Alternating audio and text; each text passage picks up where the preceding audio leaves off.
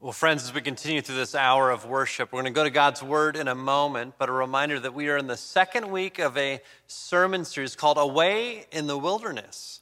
And it's the season leading up to Easter Sunday where we are mindful of and we reflect upon and we enter into the lengths of suffering that Jesus went through on the way to the cross. And this is so important for us because, you know, I don't know about you, but I live and perhaps we live in a culture that really doesn't know how to suffer well. In fact, we started this sermon series last week. Rebecca Berche Morgan kicked it off for us. And if you missed that, I highly encourage you to go onto our YouTube channel. You can go to YouTube, look for Bel Air Church, look for that sermon from last week. You can actually experience the whole service. But what a great reminder that we have an opportunity to follow Jesus as we talk about as a church every day and everywhere with everyone. Jesus longs to be the Lord of every single area of our life. And as we get to today's topic of suffering in the midst of death and loss and grief, on one hand, I've really been looking forward to this, this moment because I know that God is going to move powerfully in it. But also, on the other hand, I haven't been looking forward to this moment because, to be honest with you, I'm not good at grieving. And I've experienced loss in my life, like you've experienced loss in your life. I can look back on all the decades, and some of the most significant moments of loss have been when my younger brother tragically died, or in the season when a doctor said to my wife and I, you know, if I were you, I would give up emotionally and financially on ever having kids. I think about the grief, in fact, of this last season of losing friends that I've been friends with for many, many years. I think of dreams that have died. I think of hopes that have long been in the grave. But also, as a pastor, as you can imagine, I am surrounded by loss. And for nearly 20 years, I've been professionally, vocationally, someone who is around grief, around loss, around death, likely more than the average person. And yet I'm not good at it. And yet I'm growing. And I found personally, and this is going to be a really personal message, I found personally that the only thing that has enabled me to grow in really being able to grieve well and to follow Jesus in the midst of grief is simply just looking at Jesus. And so, what we're going to do is we're going to take a look at Jesus. We're going to start in the Gospel of John, chapter 11, a really famous passage, one of the most famous deaths in the New Testament, the death of Lazarus. And we're going to look at Jesus. And we're going to linger a little bit longer, perhaps, than we're used to, on some things that we might see. But we're not going to stay there. We're going to come out of John and we're going to look at different moments in the life of Jesus. We're even going to go back to the Hebrew scriptures, to the Old Testament. And as we do so, my hope is that you would grow more and more in the image of Christ, that actually you would be transformed by the, uh, the power of the Holy Spirit during this hour, that you would begin to learn how to experience God in the midst of suffering, that you would be able to grieve like Jesus grieves, and that you would be able to have hope because of Jesus. So, if you have your Bibles, we'd love for you to open it up to John chapter 11. I'm going to start in verse 28, but just to set the scene, Lazarus has died. Sisters, Martha and Mary, have been grieving. We'll get to the picture of what that looked like in a moment. They've sent word to Jesus. Jesus is a friend, is somebody who they were close with, had shared meals with, had stayed in their home before, uh, hasn't yet come back. And now they find themselves filled with anguish and disappointment and despair because not only has their brother died, it's been four days. And in Jewish culture, if you've been dead for four days, it's past the threshold that there's any hope. And even so much, this one that they believed could save their brother hasn't arrived. They're hopeless. Who knows? Maybe they were blaming Jesus for not showing up on town in time. But here we have in John 11 28, Jesus finally making his way back to Bethany. He first has a conversation with Martha, who has left the house, has a conversation with him. During that conversation, before this section, she says two things. She says, If only you had just been here, our brother Lazarus wouldn't have died. She had put her hopes in Jesus, and he hadn't delivered.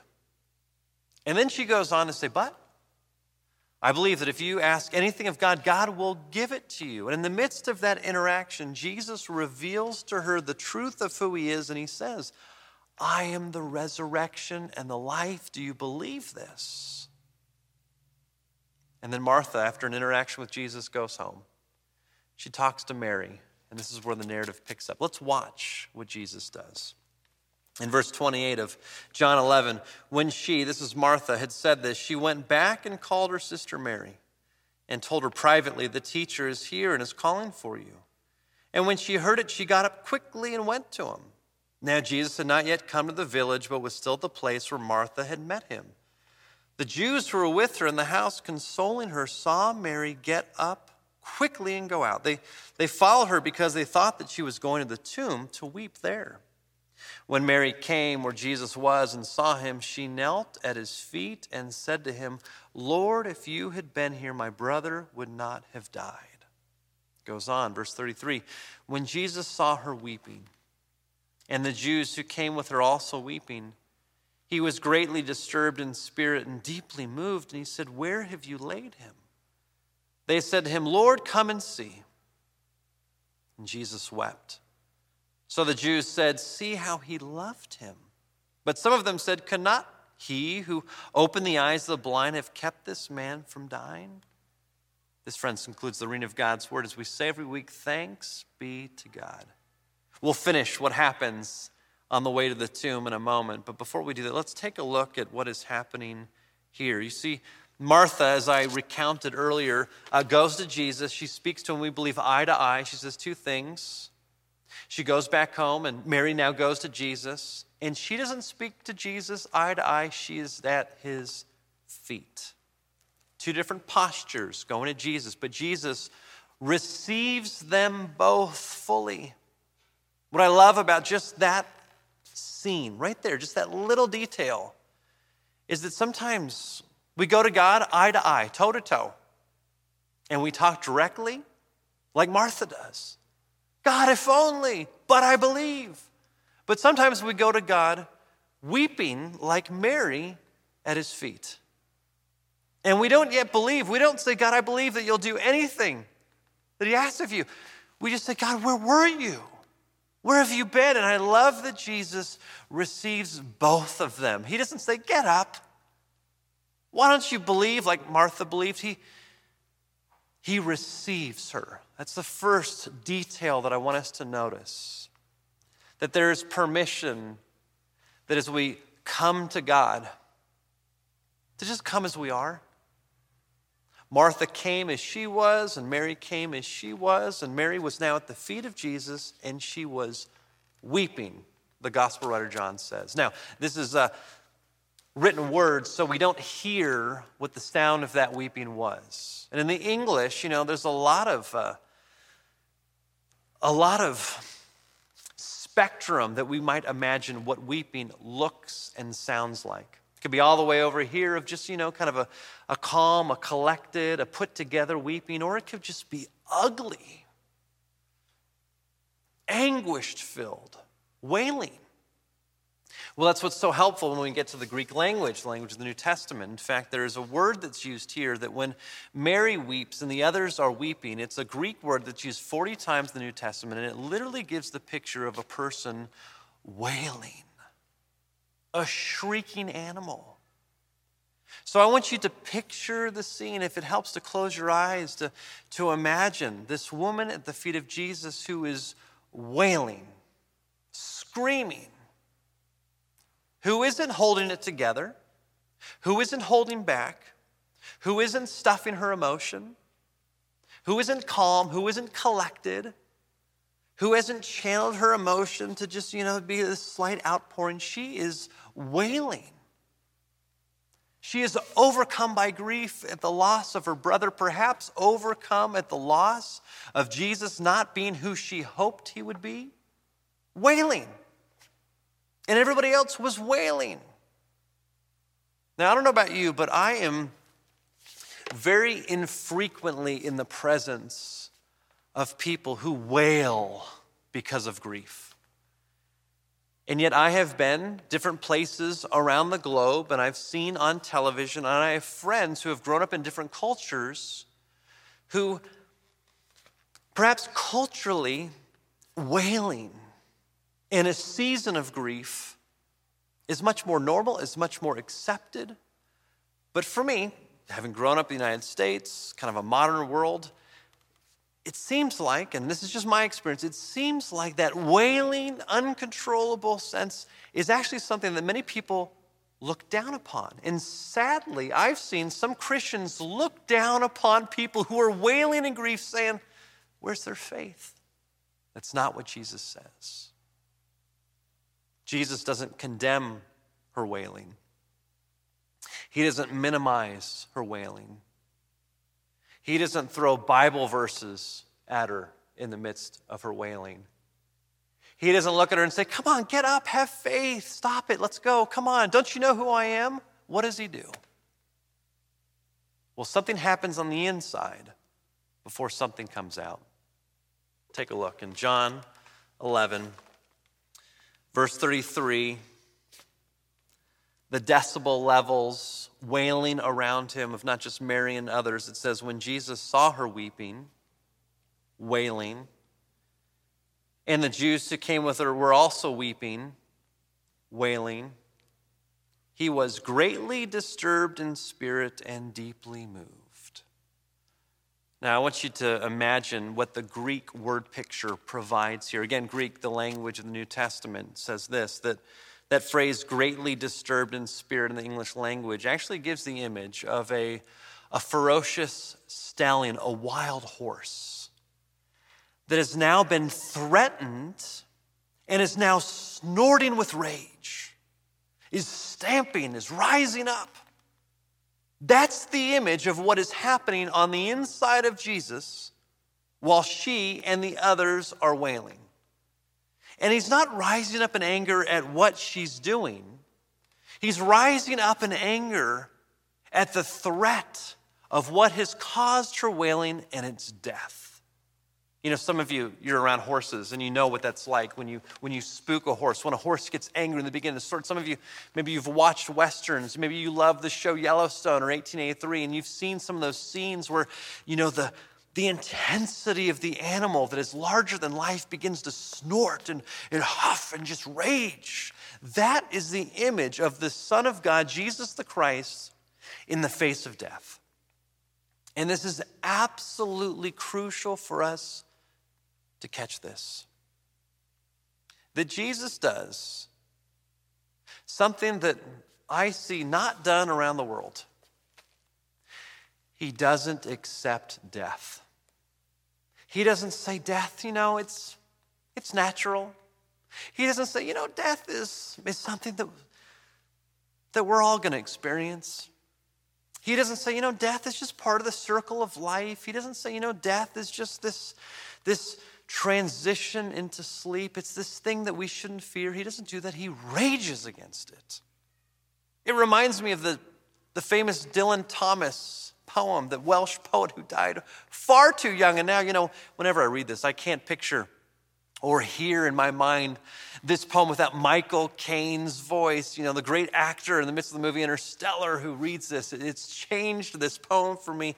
But he writes this He says, Do not go gentle into that good night.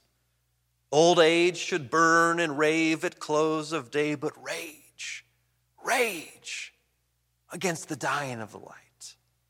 That poem captures the tip of the iceberg of what is rising up in Jesus because Jesus knows that death is not natural. One of the greatest deceptions that God's enemy has ever done is to convince you and me that, net, that death is part of the natural order. When in actual fact, What we learn from Scripture is that death actually, in God's created order, in God's design, in God's original intent, out of the overflow of God's heart to create all of creation, good, and humanity in the image of God that is very good, that death and loss and sin, all of it, that actually all of it is an intruder from somewhere else. That it is not natural, that it is a foreign substance that should never be accepted as normal, that should never be accepted as something that just is.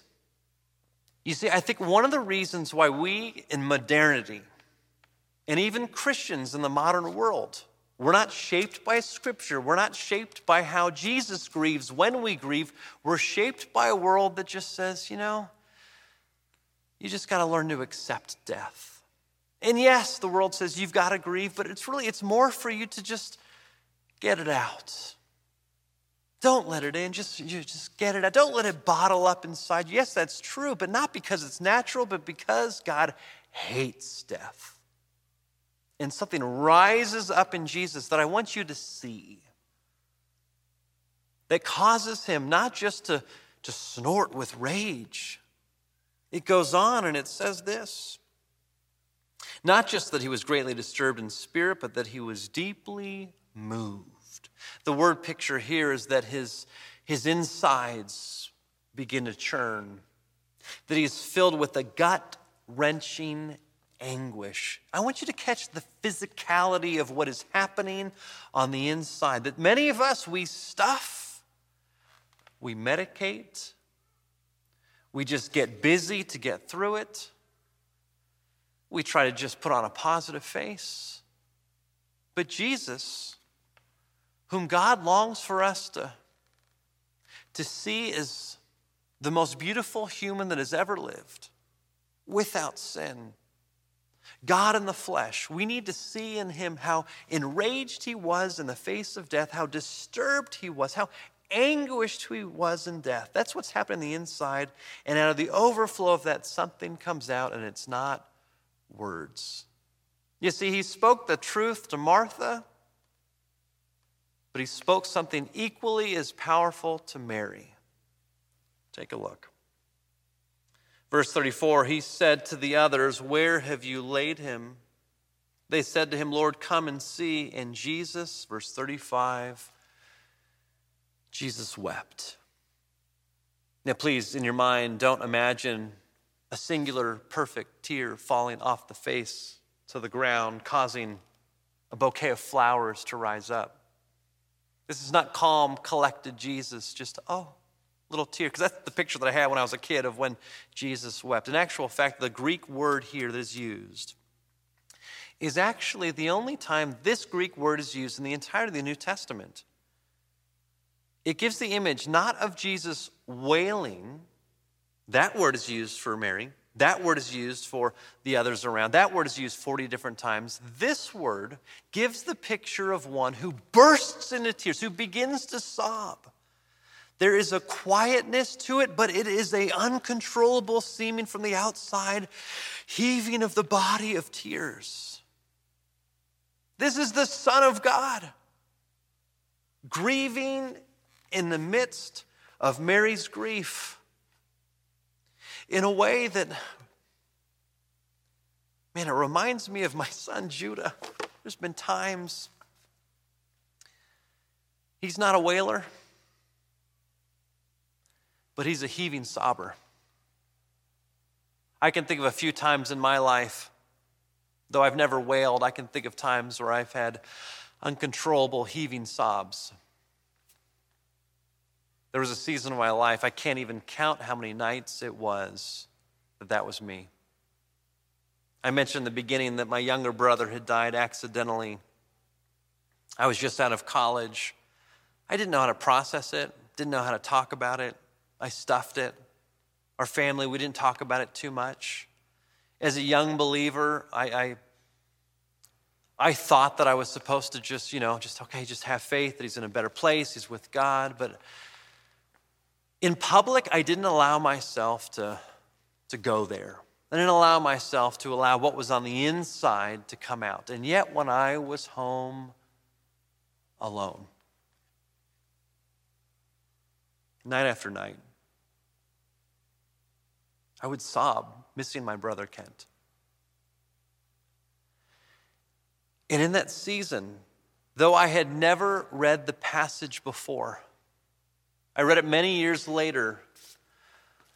The experience was a lot like King David. And the Psalm 6 from King David, which, by the way, the Psalms are the, the song book, the, the, the prayer book of the Old Testament. Two thirds of them are Psalms of lament. So, of all the songs here, that we might think are just songs of praise, of joy, of glory, of thankfulness. Actually, that's only a third of them. Two thirds of them, the great majority of them, are psalms like this Psalm 6, verse 6. I am weary with my moaning. Every night I flood my bed with tears. I drench my couch with my weeping. My eyes waste away because of grief. They grow weak because of all my foes. Though I did not know it at the time, that's what I was experiencing. But what I did know at the time was another psalm, also written by King David. A few verses later, this was the only scripture that I read throughout that season. In the midst of my sobbing, in the midst of my tears at night, I would read Psalm 13, and I was shocked that God would allow a man after God's own heart, King David is described, to have this level of vulnerability, to have this level of honesty, to have this uh, level of uh, authenticity when he says, How long, O Lord, will you forget me forever? How long will you hide your face from me? How long must I bear pain in my soul and have sorrow in my heart all day long? How long shall my enemy be exalted over me? Consider and answer me.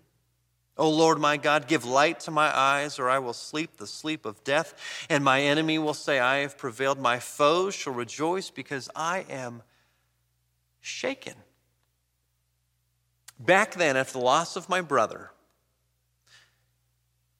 just me and the Lord, this gave language to what I felt.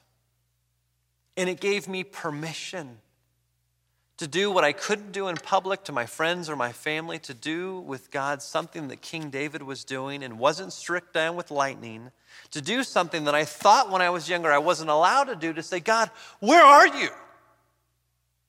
Why would you allow this? And night after night, somehow I feel like the Spirit of God formed me to just have permission to lay my soul bare before God not happy clappy, but in the depth of grief. And I would read this night after night and realize God must be a pretty big God. God must be a pretty present God. God must be a pretty embracing God to allow King David and now me right now to bare my soul before God, to perhaps even shake my fist at God and say, God, where are you? Why would you allow this to happen? And in the midst of that, I experienced what I believe Mary experienced in the midst of her grief a God who is willing to enter into the depth of our grief, a God who says, I'm here. A God who sobs with us. A God who snorts with rage, who is filled with anguish of the things that we are anguished over. A God who enters in. And I found that the more I opened up my heart, the more I opened up my mind, the more I opened up my grief to God, the more healing, the more presence, the more peace filled me up. And the irony was that it didn't minimize it, it actually allowed it to grow to its maximal experience. You see, God meeting me in it actually allowed me to realize just how much loss was under the surface. It wasn't just the loss of what was, but the loss of all that could have been. And perhaps you in this moment right now, you've, you've experienced loss, maybe this year, in your lifetime. Where are you on the spectrum? Do you think that you have permission to go before God and say, God, where are you? Do you think that you have permission to go to God and say, God, you've, you've hidden yourself from me? God, God, wh- why would you allow this to happen? Where are you on the spectrum? I want you to know that God longs for you to move closer and closer and closer through the power of the Holy Spirit. To be a person like Mary, a person like King David who can say, I'm wrecked. How long must my tears be food? And the language of the Psalms puts to words the depth of our loss. It's God's heart for you to enter into, to allow yourself to be honest with the suffering, the depth of the loss, the grief, all that was and could be in our life. Unless we enter into it,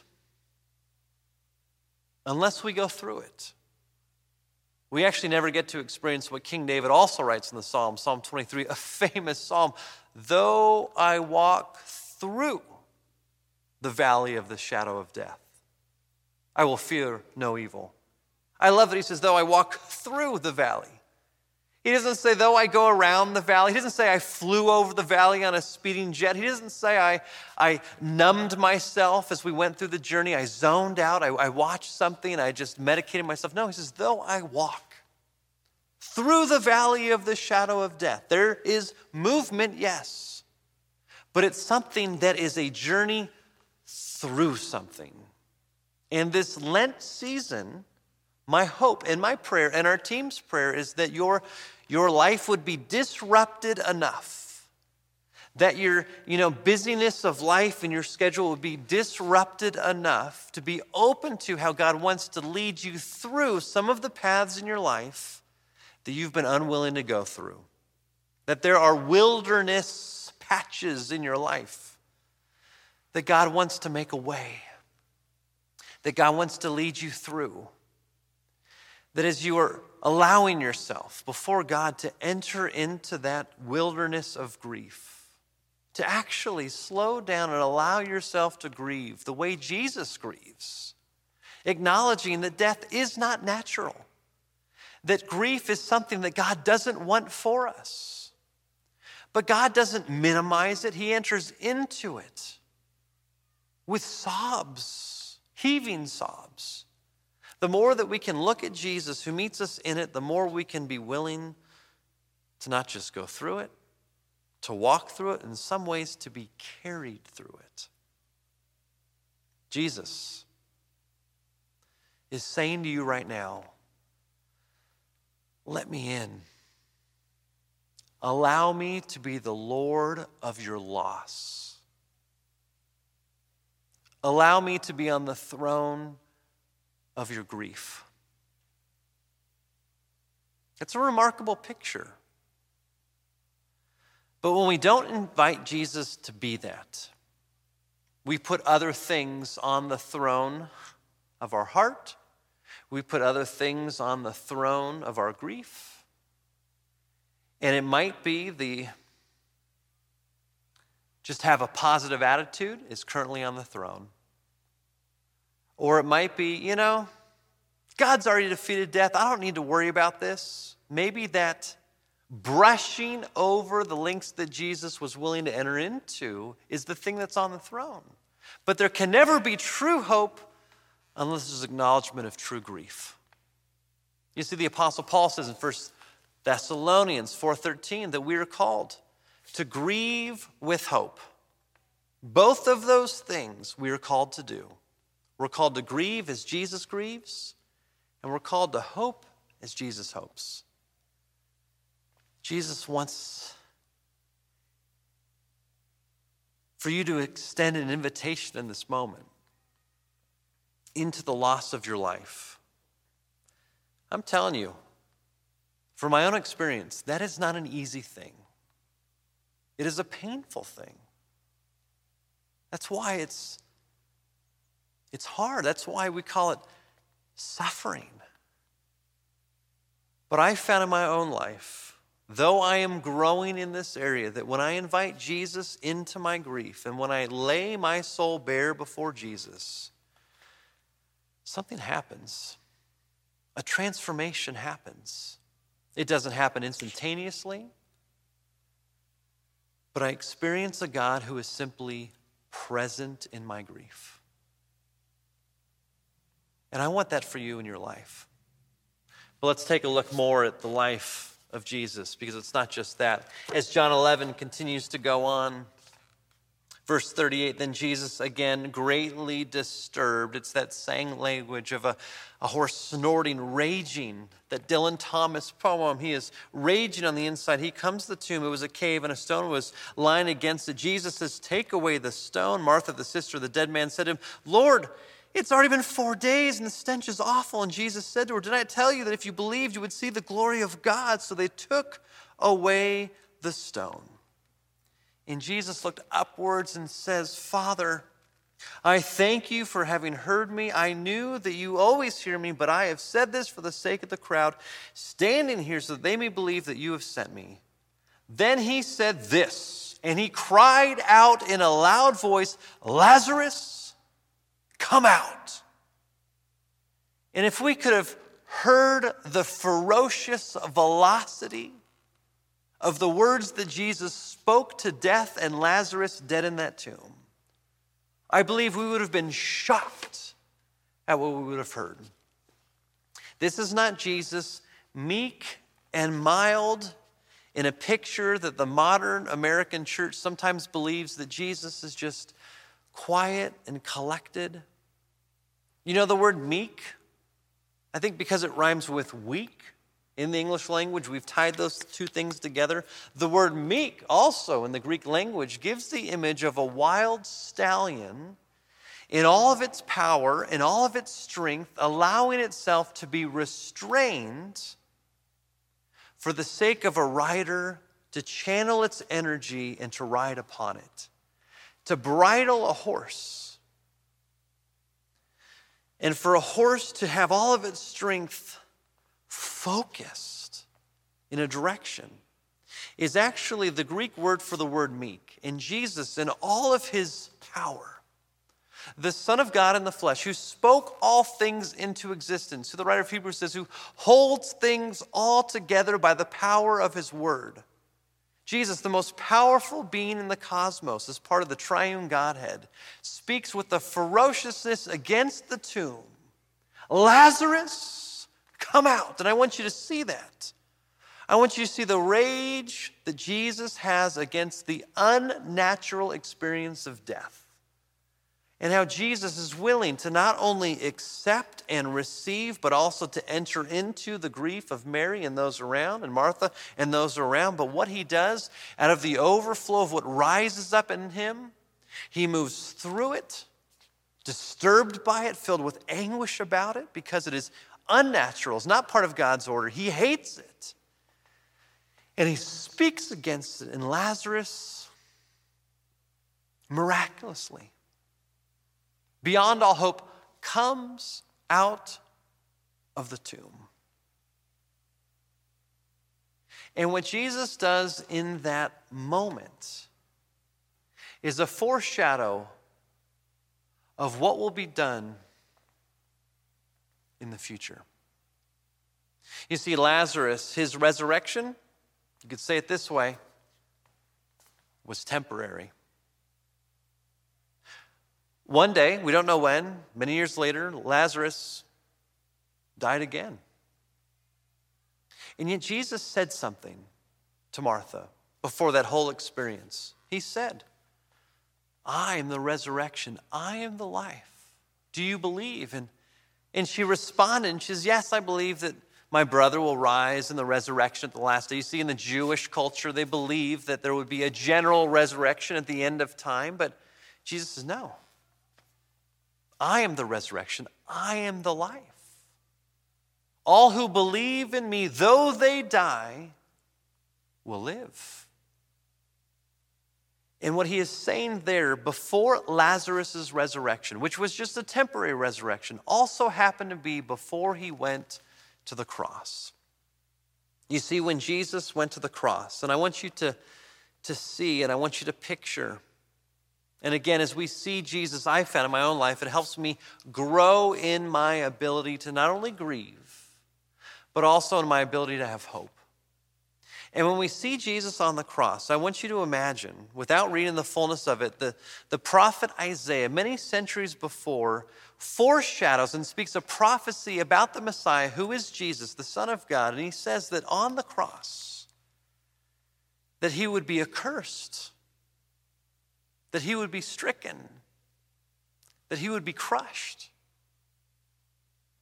that he would take upon himself all the sorrow, all the grief, all the iniquities, all the disease, all the sin of all of humanity.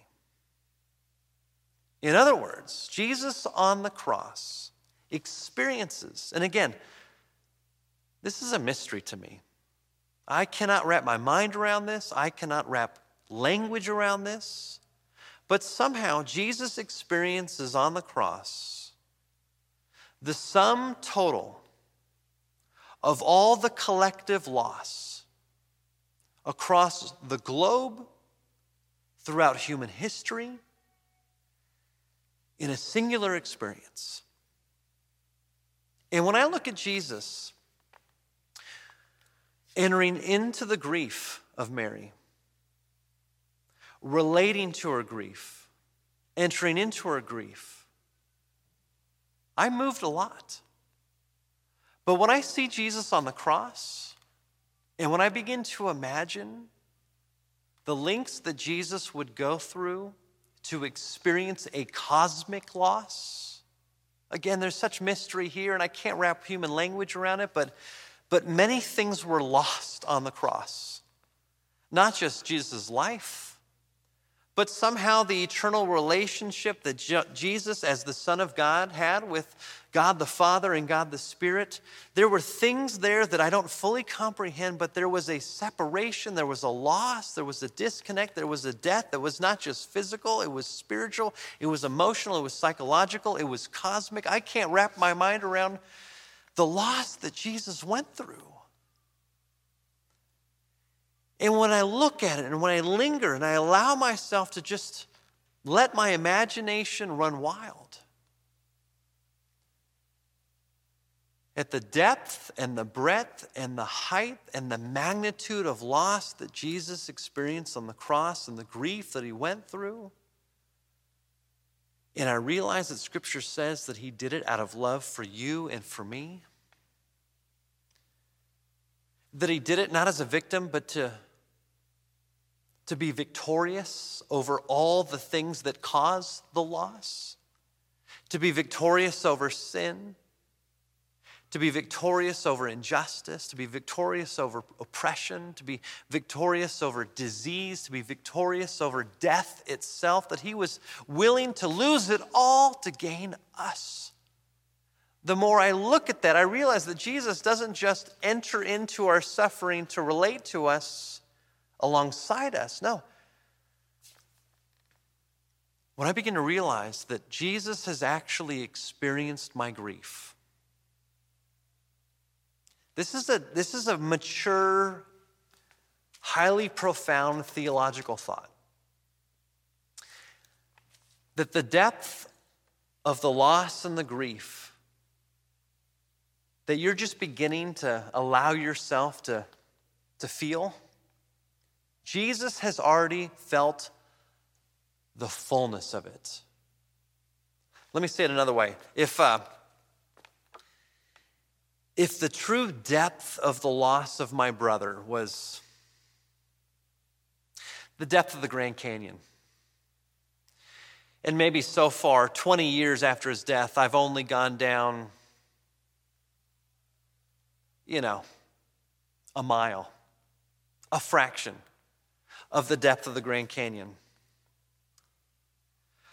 When I realized that Jesus has actually, on the cross, somehow, already in advance, before my brother died, before I experienced the grief, that somehow he's already experienced the full depth of my grief, that he's already gone down to the depths. As the Nicene Creed says, that he actually he's descended so far, he's even descended to the depths of hell. When I realized that Jesus has gone before me in the journey of grief, not just in my own life, but in everybody's life, something happens in me. I begin to realize that Jesus, who invites us to follow him every day and everywhere with everyone, is actually inviting us to go and to descend into the journey and the depths of grief that he's already gone down.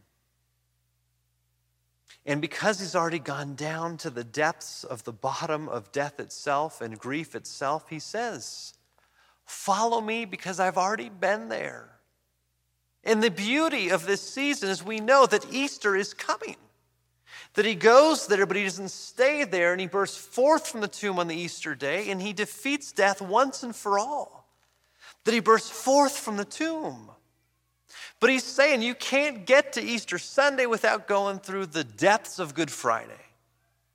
You can't get to the empty tomb without the grave first.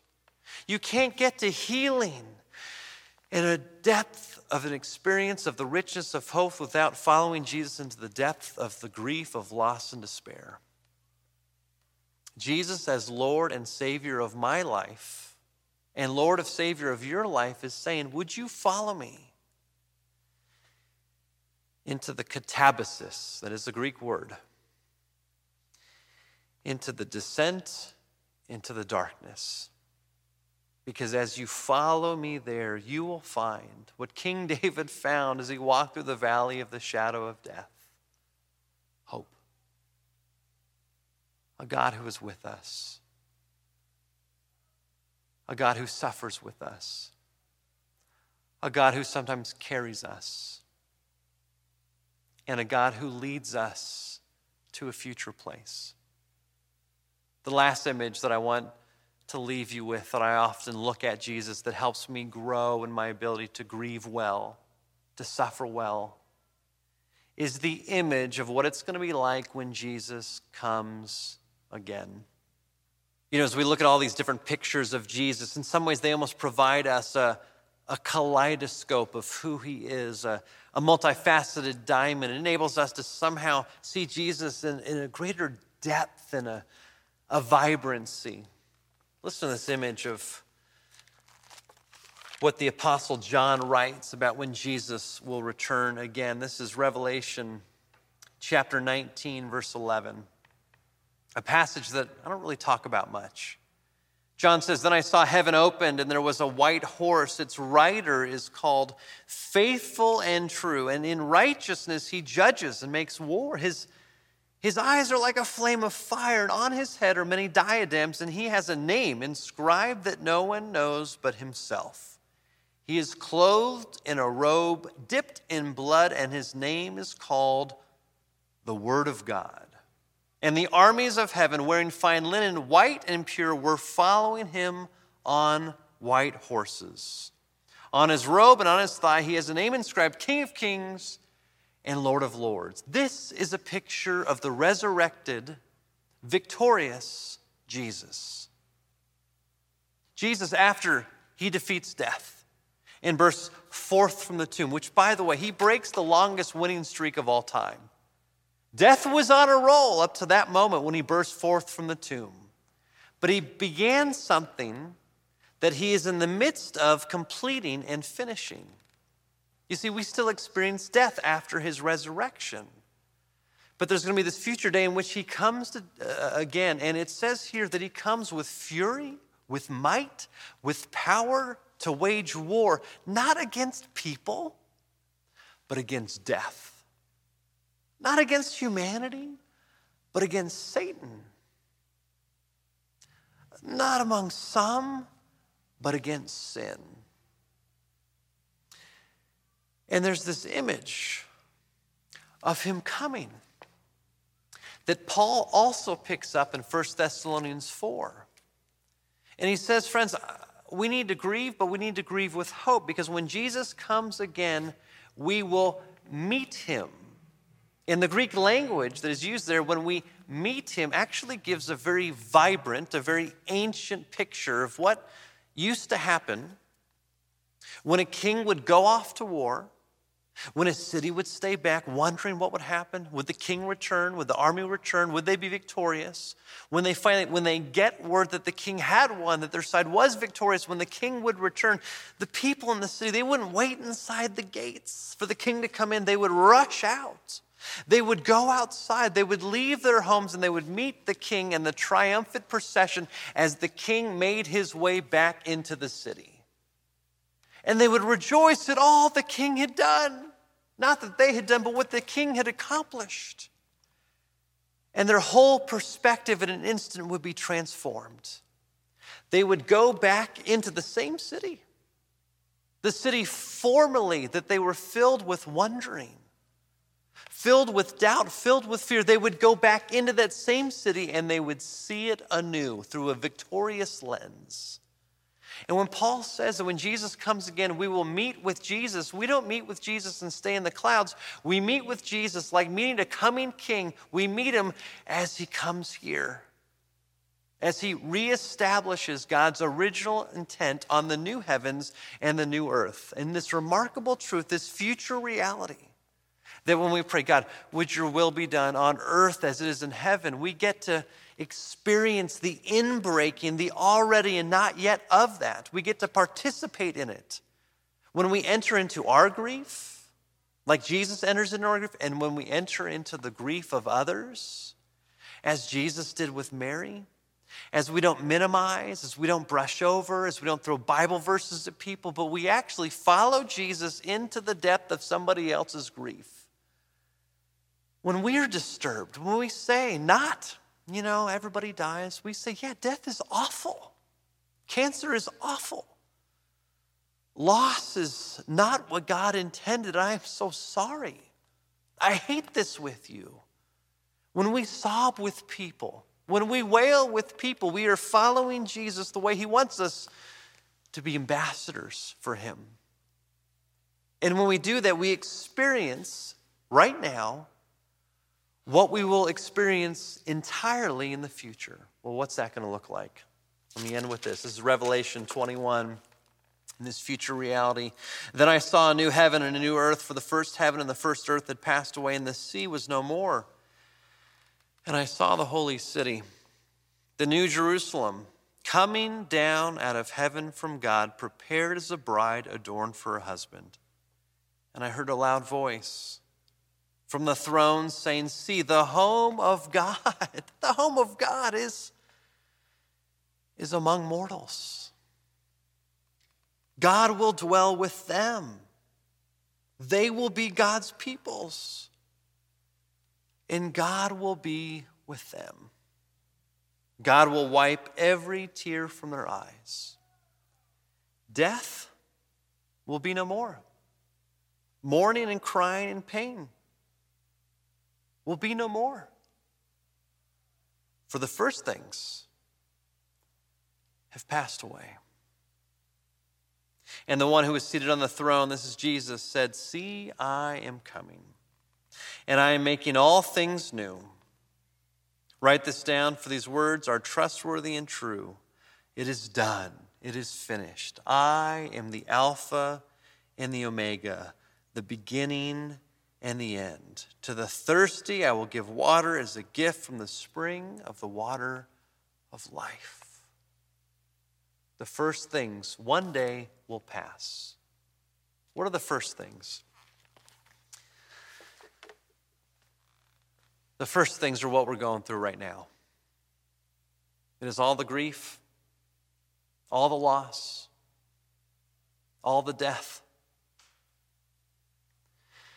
But to say that the first things have passed away is to acknowledge that the first things were there in the first place. I love that Jesus doesn't just say, I'm making all things new. He says, There were the first things. That was the reason why I came. Out of love, I entered in. I didn't abandon you.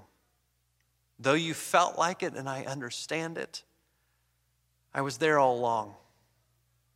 And though I seemed silent, I was sobbing with you. Though it seemed like I wasn't answering, I was doing the long, slow work of transforming you from the inside out. But those first things, I have come to transform them. So that rather than go older and older and weaker and weaker and darker and darker, we will now grow stronger and stronger, more and more beautiful, brighter and brighter. That is what is to come. That's where we have hope.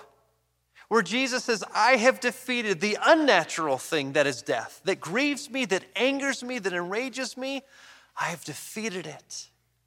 When we hold both of those things in tension, when we see Jesus sobbing and we see Jesus victorious, it doesn't cancel each other out and leave us in some weird, lukewarm place. It allows us to follow Jesus into the depth of death and despair, to walk through the way of the wilderness, to one day, that future day, be on the other side and to remark, to be overwhelmed in resurrected bodies, to dance, to sing, to laugh, to be reunited with our loved ones in a very personal, a very relational, very intentional place that is fully human, fully alive, more than we could ever imagine, spiritual and physical, for all of eternity. And that day we can say, Where, O death, is your victory? Where, O death, is your sting? Let Jesus meet you in your grief. And because he meets you there, may it give you hope for today and for tomorrow. Let's pray. Jesus, I thank you that you have made a way. And your way is not to go around, your way is not to minimize. Your way is to enter in, to descend, and to go through the depths of death and loss and despair. May we see you enter in. May we let you in, and may we follow you there in our own lives, in the lives of those around us. May we learn how to be people that truly grieve, that truly have hope, and because of that, can be a light for those around us in the darkest times. In Jesus' name I pray. Amen.